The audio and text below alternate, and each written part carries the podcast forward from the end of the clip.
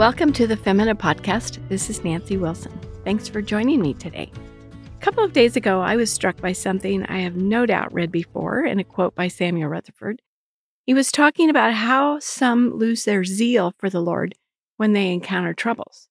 He says these people are going to have to answer to God for the abuse of many good crosses and rich afflictions lost without the quiet fruit of righteousness. I really love this biblical perspective he calls a trial a good cross and a rich affliction. I picture a Christian woman rolling up her sleeves and rubbing her hands together and saying, This is a rich affliction and a good cross you have sent me, Lord. Help me now to turn a great profit on it for your glory and my good. This is not the way our flesh reacts to troubles. We tend to shrink back with disappointment or fear. It is like leaving fruit on the ground to rot rather than picking it up and turning it into something delicious.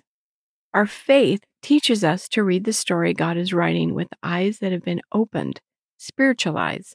So we see trouble as rich affliction, meaning there is much spiritual gain to be gotten from this one. It is a good cross, meaning we can expect much blessing to come from this one.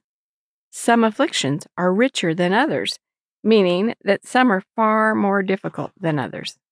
Rutherford says these troubles can be lost without the quiet fruit of righteousness. What a waste to let a cross or an affliction lie on the ground by fretting, worrying, and giving way to feeling miserable. Pick it up. God has handed it to you. It is part of His divine plan for you. Receive it with thanksgiving and pray for wisdom to guide it well. This is similar to the parable of the talents. One person invests his talents at a profit and the other buries it in the ground. When the master returns, he's going to ask for an account. How did you invest your troubles? Did you bury them in the ground, or did you look for ways to be enriched by them?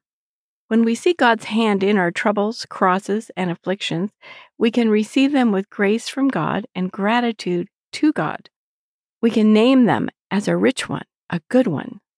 Only then can we turn toward the practical side of how to steward them. And how does Rutherford say we should proceed?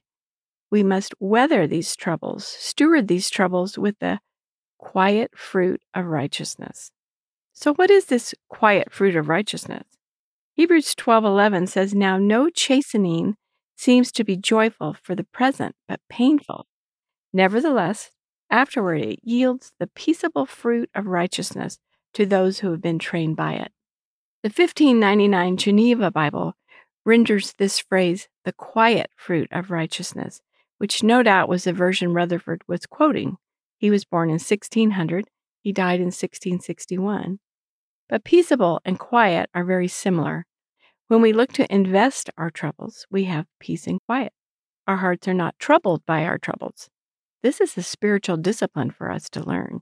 It is most definitely a fruit of the Spirit and not a natural or fleshly response to trouble.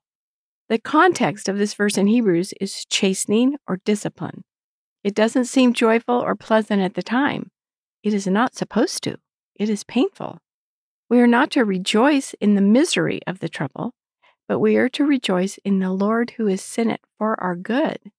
I think troubles, crosses, afflictions, and trials can all be listed under that category of chastening or discipline or training.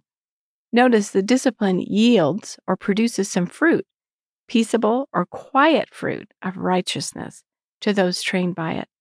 Never forget that you are in training. You are a disciple, a learner.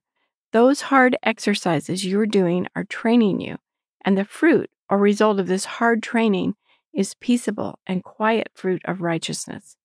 This makes our troubles have purpose and meaning. They are not haphazard or by chance. We can know, if we are Christians, that God is training us by means of these troubles. So don't let any of these troubles go to waste. Do you know anyone who has no troubles? Man is born to trouble as the sparks fly upward. Job 5 7. So apply this today. What are your rich afflictions and good crosses? As you obey God in them, you are being trained, and the more training, the stronger your faith will grow. Thank you for joining me today. Blessings on your training this week. Before I go, I want to let you know about my page on Canon Plus. That's where you can find all my audiobooks, audio series, conference talks, and more. Go to mycanonplus.com or click the link in the show notes and have a look around.